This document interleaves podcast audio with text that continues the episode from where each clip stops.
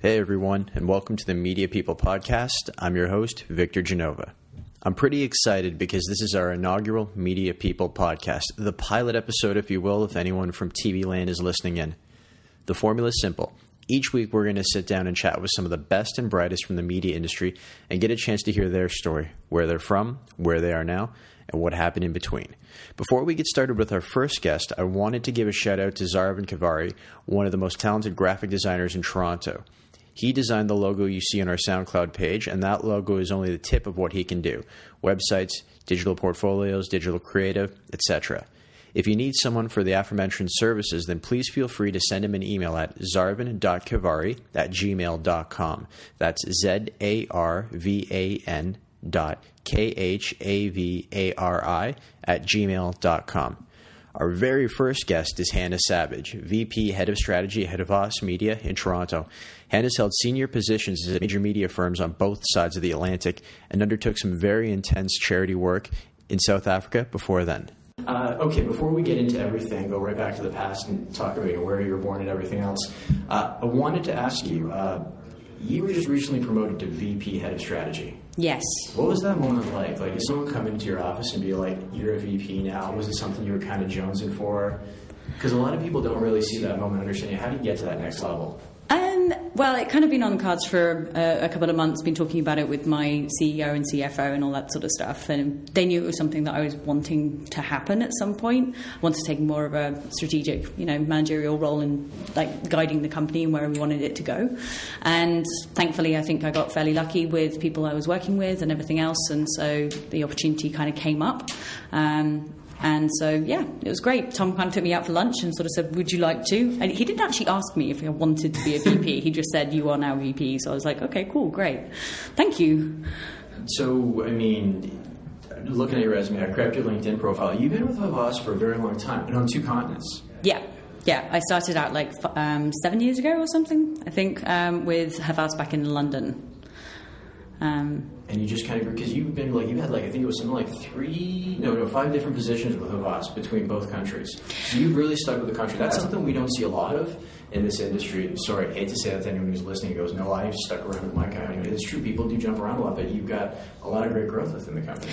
I think it's something that, especially in London, is very, very um, sought after. It's just if you always know that if someone's been in, like promoted internally repeatedly, then they're hopefully worth something. Mm. Um, so and, and, they're you know a good prospect for the future. And to be honest with you, I just I've kind of always liked Havas. It's been a fairly um, it, a lot has changed. I mean, we've gone through a thousand brand names, but I think now we're finally settled on where the brand is and what we're doing as a company and everything under one roof and all that. Um, but there's been enough challenges to keep me interested, and each of the jobs has been slightly different and had its own set of challenges to keep me interested. So it's been great. Okay, but uh, yeah, we mentioned two different continents. And so that accent of yours, it's English. Yes. But you weren't born in England. no, no, I was actually born in Hong Kong.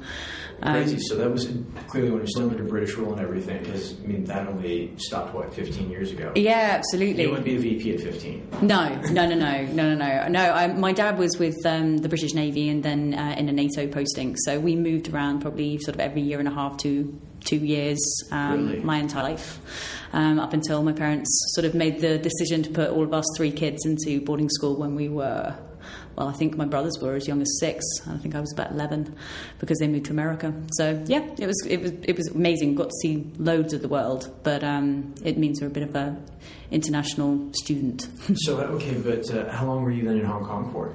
Um, I was in Hong Kong for a huge amount of time, so only up until sort of um, I've got a couple of early memories before we came back to England. Yeah, sure, okay. Um, but then moved around a bit after that, so ended up in America, and uh, then I went to live in South Africa randomly by myself for a while as well. And then yeah, got fed up in London and moved to Canada. okay. Uh, I mean, what was life like uh, like for you in England growing up? Um, it was lovely. It's very quaint. Rains a lot. Um, and yeah, I, I, mean, I had an amazing family, so we moved around a hell of a lot, and that meant that I'm very, very close to my family. My brothers were my best friends, and all that sort of stuff. I know that sounds incredibly cheesy. No, no, no. Um, but yeah, thing to have. Be proud of it. Uh, okay, so I wanted to just hang on the, the fact that you were uh, uh, born in Hong Kong again. So now that it's moved over to Chinese rule, and you were born there. Uh, are you a Chinese citizen, British citizen? Like, how does that work? It's kind of cool. Like, like, it seems like they might have handed you a second passport or citizenship certificate without even having to try or apply for it. Uh, no. So what happens is that when we handed it back, I mean, you know, the English basically sort of like said, "Okay, 2000, here you go." Back, back it goes. Um, anyone who was born there was given the opportunity to actually um, apply for citizenship um, within a certain period of time. So, yeah, able to do that, and that was great. Gotcha. Uh, talk about your time at boarding school when you were in England. Because a lot of people listening to this were probably thinking, was it anything like Harry Potter? No, no, it really wasn't like Harry Potter. Um, we went to a forces school, so um, there were three children, and my dad was with the Navy, and one of the perks of that was that they paid for um, two thirds of our tuition fees, or else mm-hmm. there was no way my parents would have been able to afford. It was like buy, buy one, get two free, gotcha. basically. So, Was that what they um, typically call grammar school? Um, it's a really, really difficult one. Do you know what? Even I'm not entirely sure the differentiation between private, public, and grammar schools back in England because it just seems to be. I'm sure someone can sort of like call in and tell us whether you know whether what's what's the actual correct pronunciation. But um, no, mine was the City of um, London Guild School, so we had a lot of forces kids, and then we had a lot of kids who were out of um, slightly less, I suppose life affirming situations in London, and they were taken away from given their option, given the option of actually going to this public school or private school rather than actually being taken away and put into care. So they got to stay with their families. Uh, is it safe to call you an army brat? Would you call yourself? Well, I'm, I'm, I'm, a Brit brat. That's what Brit. they used. Yeah, that's what they used to call us. Uh, what kind of influence did that have on you? Because you always seem like, I mean, through your family, you were always arm's length away from the military. Was it a pretty political family? Did your dad do a good job of keeping that kind of politics outside of it? Well, my dad always used to joke that he knew where all the nuclear warheads were, but he was never allowed to tell us. So I don't know how much truth there is to that statement. Um, but um, no, I mean, it, it, was a really, it was a really laid back family. I mean, my, my dad was away a hell of a lot. My mum was an absolute legend. I still don't know how she did it. She had three children under five, you know, and my dad was away at sea a lot, like up to sort of six months, seven months, eight month stretches without seeing him. Um, so she was just an incredible woman. But um, yeah, no, I wouldn't say they were.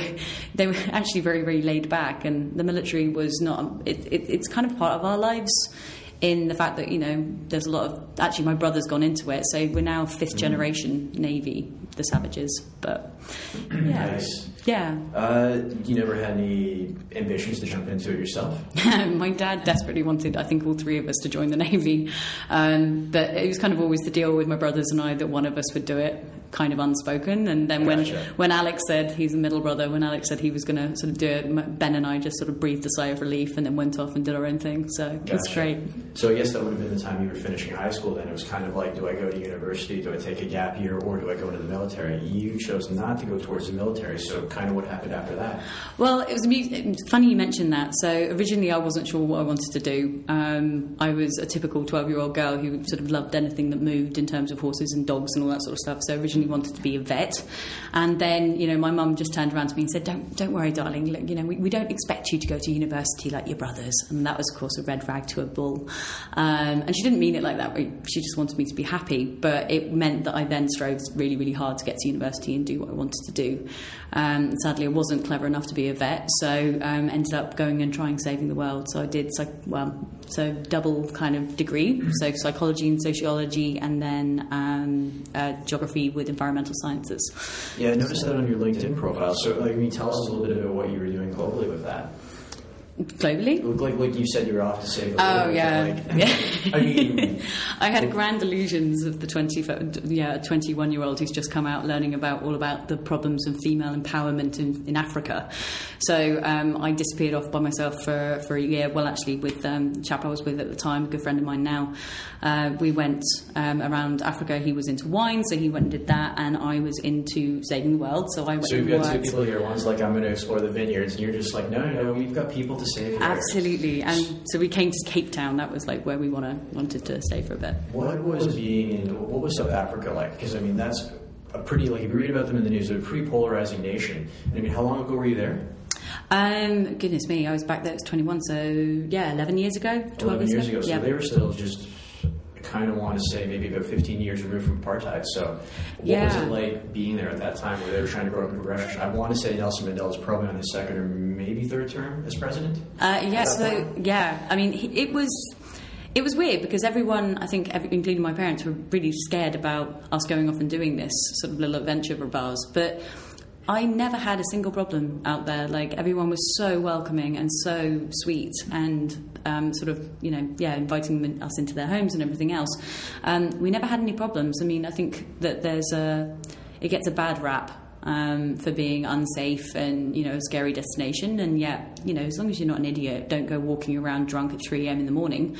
You know, as long as you watch your back, you're absolutely great. And you know, I mean, there, there was still a certain level of um, racism mm. most certainly, um, going on. Um, there was very much the white clique and then you know the black clique and then I had to learn as well like what you call people because out there if you call people you know uh, black then that's correct. Or you call them brown that's correct. Or coloured is correct. Whereas over here of course you know you've got a whole different set of oh, rules yeah, we, we, don't touch those terms. Exactly exactly. They're terrifying terms to everyone um, in modern day. But over there it's just you know you have white skin you have brown skin you have black skin. That was it.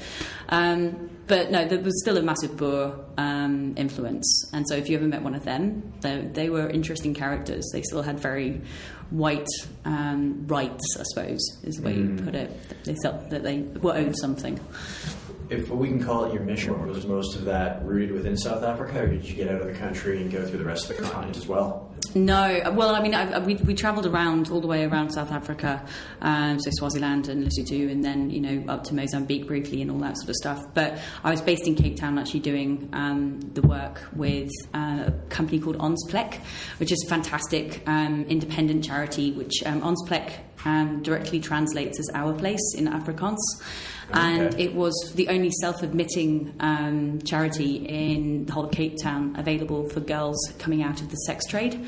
So people who mm. were actually, you know, coming out of that, and, and terrifyingly enough, I mean, it was children as young as six. Jeez, um, you were dealing with a lot of really heavy cases then. Uh, yeah, it was kind of that. That that's I think where it's probably my only attempt. Um, There's no way media can frighten you then. If you've seen that, like... no, I, I, I, always joke about the fact, and this is probably not going to come across well, but I tried to save the world and I gave up and came and sold my soul to the devil. Um, but um, not not in a bad way. It's just that I, I really enjoy my job now, but it doesn't. Um, whilst it's whilst it's stressful and it's challenging, it's not as emotionally draining as that experience was. Although it was hugely life affirming, and I don't regret any a, a, second of it. So, what made you then? Uh, I mean, leave what you were doing there in South Africa?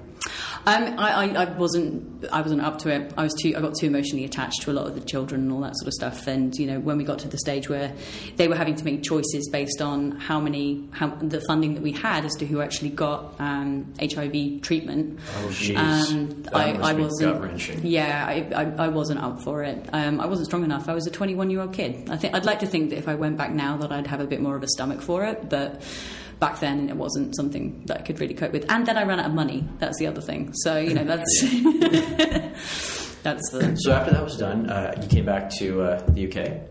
Uh, yes, yeah, I came back to the UK for a bit, and then I moved to London. Um, and then that was when I kind of got into sort of my first, well, it wasn't really a marketing job. I was working, um, I saved money to go to Africa, uh, working um, for the VP of American Express down in Brighton, where my university was. Gotcha, okay. And when I came back, um, I got offered um, a, an executive assistant job working for the VP of Marketing for American Express up in London. So I kind of packed my bags and moved up there one day. I think they offered me the job on a Friday, and I started the next Monday. So I really? complete. I had weekend to find a house and everything else. Um, and then did that, and then they were really, really nice guys. But you know, I stayed with them for I think two years, and then I actually went over to work for their uh, agency, and that was my first proper media job. But, so, what brought you then into media then? So my boss was fantastic. I had a couple of bosses actually. I was working for like three guys at the time, um, and they were just all really passionate about it. And I think that they realised that you know I, I potentially had more to offer in other areas rather than just organising their lives. Mm. Um, and so they put me in touch with their um, agency, which was TBG London. Um, uh, which is a full service like creative digital agency and everything else. And I interviewed with them, and I kind of sidestepped to actually then look after the American Express um, account for them. Um, but yeah, I just I really enjoyed it. It came quite naturally um, to me, especially when you get organised, you know, because. Mm working for a VP, you tend to have to know everything. Yeah. So you learn on the job. So then you're kind of in a good position. So, what were some of your first clients then that you were uh, you were working with? Well, so American Express was my very, very first, first client when I first went over, and then after that, um, I had oh goodness me, so long ago. Um, at TBG, goodness, oh, good, I can't even go back that far. That's crazy. I had like easyCar and stuff So like when, that. when you had uh, so when you started it though, I mean, were you doing digital? Were you doing everything? Like, what were you planning on? Because I know over there, newspapers, even though they're losing money, it's not like over here they really reign supreme. Oh no! So we were just a digital agency. But Just we, digital, yeah. So we were doing full service digital. So um, they had a really interesting model whereby they were the first guys to come to market and be like, "We're going to offer a CPA uh, model to our clients." And so we set that CPA, and then if we drove underneath that, we just pocketed the difference. It was great. Um, so it worked for a, a small amount of time, and then you know obviously that that model changed. But because of that, we had full rights for you know optimizing the creative, building the templates, booking the media, reporting the whole lot. So it was really hardworking. It was incredibly detail orientated, and I learnt so much. My um, my mentor there, a guy called David Gilbert, was probably one of the biggest reasons I got so passionate about it. He was a fantastic bloke. He's still in the industry back in London, but And so after that, then you moved to Havas. Yeah, yeah. After that, it was um, a swift jump onto. I ended up working at um, Havas International. Um, I wasn't. It, I mean, it was a good job, but um, it wasn't a passion. I then got offered the BBC account on the um, Okay. on over on um, the Havas sort of UK side. So I went over to work on that, and then worked with some fantastic people. Um, and then yeah, ended up with the BBC, Penguin Books, uh, East Coast Rail, and they were like my babies. They were brilliant. Some of the best years. Okay, so then I guess that took you through then your tenure in London, and, and what brought you to Canada? Um, I Don't think- say the weather. it's minus ten outside. No, my um, I just spent nine years in London, and you know, going back to the fact that I'm a military, well, moved around a hell of a lot when I was younger. I just had a classic case of itchy feet. I just wanted to try something different. So I went to um, I went to my CEO um, at the time and said, "Look, I love Havas, but I, I need a change. I'm going I'm going mad. Um, is there anywhere that you know you think might might might suit me?" And uh, he did some scouting around, and there was a post in New York, and there was a post in Toronto, and I decided to take this one. I thought that would be more fun. Had you ever been in Toronto before? Um, I came when I was 11 years old to visit my uncle and went to a Blue Jays game and remember eating the biggest hot dog of my life. That was my entire memory of Canada. But yeah, The team was probably winning back then. Too. probably, probably. Nice. Okay, so you picked Toronto. Uh, you know, that's actually pretty good of us that they were all for, you know what, we want to keep you. Where do you want to go in the world? A lot of companies won't do that. It's kind of like, no, go back to your desk or here's the door. yeah, absolutely. No, they, they, they're actually getting even more involved than it is now. Uh, now They've got like village placements. I think they're called village. Is it Or kinda like part doing- of the village? It's kind of like doing an exchange where they're like, we'll send you to, Yeah. Be you there for six months, then you come back. Exactly. that's that's so now, so now they're doing that across the whole of North America, Europe, and Asia as well. So you can do a six month placement. Um, so I know a couple of people in London who've already gone and done, you know, six months in uh, New York or Chicago or stuff like that, and they're opening it up. Um, should be coming to Canada fairly soon. So yeah, it's a good, really good option. So let's talk a bit about the differences, not just between uh, Havas, Toronto, and Havas uh, back in London, but Toronto and London. When you got here, what did you think? Um, well, I made the stupid mistake of coming here on the 10th of January. Um, Oh, no. So I was straight into that epic winter of 2013 as And, well. and it's only getting colder after that. Oh my god! so it's not it like was it's down. yeah. So I, I, I don't think I'd ever experienced anything like it. You know, the whole nostril hair freezing thing. Oh my god, that was just horrendous. Which is followed up by a Um, runny nose. Yeah, absolutely. Which you can't so feel. sexy. Uh, Um, yeah, that's the way we roll here. Uh, but no, I loved it. After my first summer, I kind of fell in love. I think this place is incredible, and Canadians are just are just such, such fun people. Really, really have enjoyed my time here. See, I'm the opposite. I'm like, I love Toronto, but I'm always trying to get back to London. I love Oh, that city. Maybe it's because you can go anywhere on the subway. Yeah, You find like Yeah. one subway station that's got four lines going through it, and here we can't get one stop built.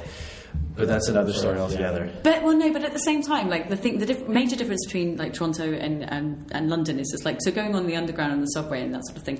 As a woman, if you're lug- if you're lugging around like a small child in a pushchair, in London, no one will offer to help you carry that child up the up the stairs. In Canada, you'll have five men fighting each other to help you like carry that child in the buggy up the stairs. It's astonishing. Like it's Okay. a totally different um, thing. Not that I have kids, but I've seen it enough. Yeah, I a couple months ago I tried to offer my seat to a woman who was pregnant on the subway. Oh, I no. did. She took it. Turned out not to be pregnant. Oh, my it was, God. It was a disaster. Oh, so I've got this rule on the subway now that I, if I get a seat, I put my face down in my book. If someone needs the seat, gladly give it up. You got to poke me and say, "I'm not doing that again." Because then you're stuck with them for like seven more stops. And Yeah. giving you the evil eye. You're like, "Why are you?" Oh God! Oh, it took God, two stops to realize why she was just giving me that dirty look. Oh, that's not good. No, but No. Uh, let's jump back to it. The differences between not just Havas Toronto and Havas London, but like I guess the, the planning media, working with clients. Yeah. like, how different is that? Well, I think it's a hell of a lot more challenging, and I don't think that Canadian agencies get enough kudos for it, to be honest with you, because in London you get the big budgets and all that sort of stuff, and you're kind of a priority market. Whereas, as a lot of the time, you know, in Canada, the agencies are servicing a hell of a lot of global clients where, you know, the budgets aren't as big, but the clients are just as demanding. And, you know, whilst you're, you know, working your butt off to try and sort of bring in new clients and give them the love they deserve, you know, you turn around and one of your biggest clients who's been happy for five years has had a global consolidation, and so their business walks out the door through no fault of your own. So I think that it's a unique challenge um, for agencies just to manage sort of like the flow of clients through their agency and also, you know, hold on to them as well. It's just, it's, uh, I, I, yeah, it's, it's been exhausting for me. I just, I haven't managed, managed to get my head around it really. But When it comes to global clients like that, Havas would be working with like globally. Uh, do you guys jump in much with your counterparts in New York City, London, whatever, or do they kind of keep it pretty segregated? Where like you're Canada, to do your own thing. You don't need to talk to New York or London or anything like that. No, it's to- do you know what? It's totally different for every single client set. Like, I mean, I've literally ju- I've just spent the last two days back in or down in New York, um, Um, doing completely integrated uh, planning with the American team on Emirates. So Oh, nice. it's just you know some some clients we're incredibly integrated with, other international accounts. You know, they they have an international sorry a global uh, like agreement but we work with the lo- local clients on a local scale so it just kind of depends to be honest with you on on, on the setup but Oh, I wanted to ask you though about prospecting new clients. I'm a sales rep, mm-hmm. and I can. It's easy for me to do it because even if it does get awkward on the other end when you're making that cold call, people with budgets anticipate people like me are calling because they're like, yeah, yeah, yeah, he wants advertising money. We get it. But on your end, it's a little bit different because you're going into the client and you're actually trying to push another agency out the out the door. Like, how do you start? Apart from them putting out an open RFP saying, "Come in and bid on our business," mm-hmm. how else do you approach that? Do you know what? I'm probably the worst person for you to ask that to because I think it's a hell of a lot Just about think of an answer. No, it's about it's about who you know. I mean, I, I, I've really struggled with it in the last couple of years because you know I haven't been in the industry over here that long, and I don't know that many people. And you know, I do find that the people who seem to get ahead of the game are the ones that have been in the industry for a very long time and kind of know everyone because it's a really small world. You know, all of the clients probably, well, you know, not all of them, but a lot of the clients, especially for the big, you know, budgets, have up ex agency people, so they've worked with people in the past. So mm. you know, if they're if they're an ex Cossette guy, then you know they're gonna they're gonna speak to the ex Cossette people they used to work with and give them the heads up. So it's it's kind of all about who you know. But other than that, it's just I think about trying to create work that you're proud of. If you can do that and you've got a great portfolio and you can start getting noticed, then people start to put you on their list. Is there one thing that you've done in the industry that you kind of wear like a badge of honor, like one campaign or something like that? Yeah, my Like, my, my baby. Um, so East Coast Rail. Um, it was the first like dynamic um, campaign that linked up um, dynamic, uh, well, bidding strategies on on um, programmatic platforms, dynamic creative, along with um, the client's API that fed in dynamic pricing as well. So it yeah, it's it was it, it won like it, it's just been the campaign that just kept on giving from an awards standpoint, and the client has just yeah they've been absolutely delighted. So yeah, Are, are awards a big deal for you? Because I find with some people I speak to in the industry, they're just kind of like, no, no, no, results for the client. But then there are other people who are kind of like, Cannes is my Oscars. I want to be there on stage. I want a press release with my name. Um, I don't think it's so much about being on stage or being at the awards. I think it's recognition of good work. Um, I got really excited that you know I, I was because I literally I finished that campaign and then moved to Canada. So I've just been getting emails through going, oh, we got another one. Oh, and it got another one. I'm like, damn it, why did I move? It's kind of like winning the Oscar for Best Actress and then I saying, don't- I quit, I'm retiring. no. Yeah, but um, Yeah, it's uh, no. I, I, don't think. I think it's it takes great skill to write a brilliant award entry, but I think that there's a huge amount in that in whether you win or not.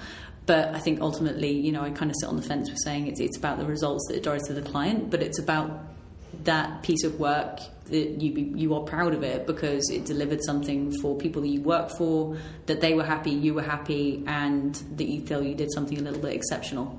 Awesome. Tell you what, we're, at, we're, we're running out of time here, so I want to ask you one last question. Uh, if you had to leave media for something else and you had anything in the world in front of you, it was your oyster, uh, what would you be doing at this point? You can't go back to saving children, you've already done that. It's okay. got to be something new. Although children deserve to be saved. And I get why you're doing it. Um, well, if, if I don't have any um, problems with, and, and, we can pretend that I'm more intelligent than I am, then I think I'd, I'd, I'd go and be a vet. That sounds like back to me. Cool. You jump back in with animals. Yeah, sorry. So now we're not saving children; we're saving saving animals, animals instead. Yeah. This is perfect, uh, Hannah. Thanks so much for your time. I really appreciate it. Uh, everyone listening, if you if you picked this up through social media, go to SoundCloud. It's soundcloud.com/slash Media People Podcast and follow us. And hopefully, we can get this thing off the ground and do more and more episodes with uh, different people. Hannah, thanks again for your time. Brilliant. Thank you.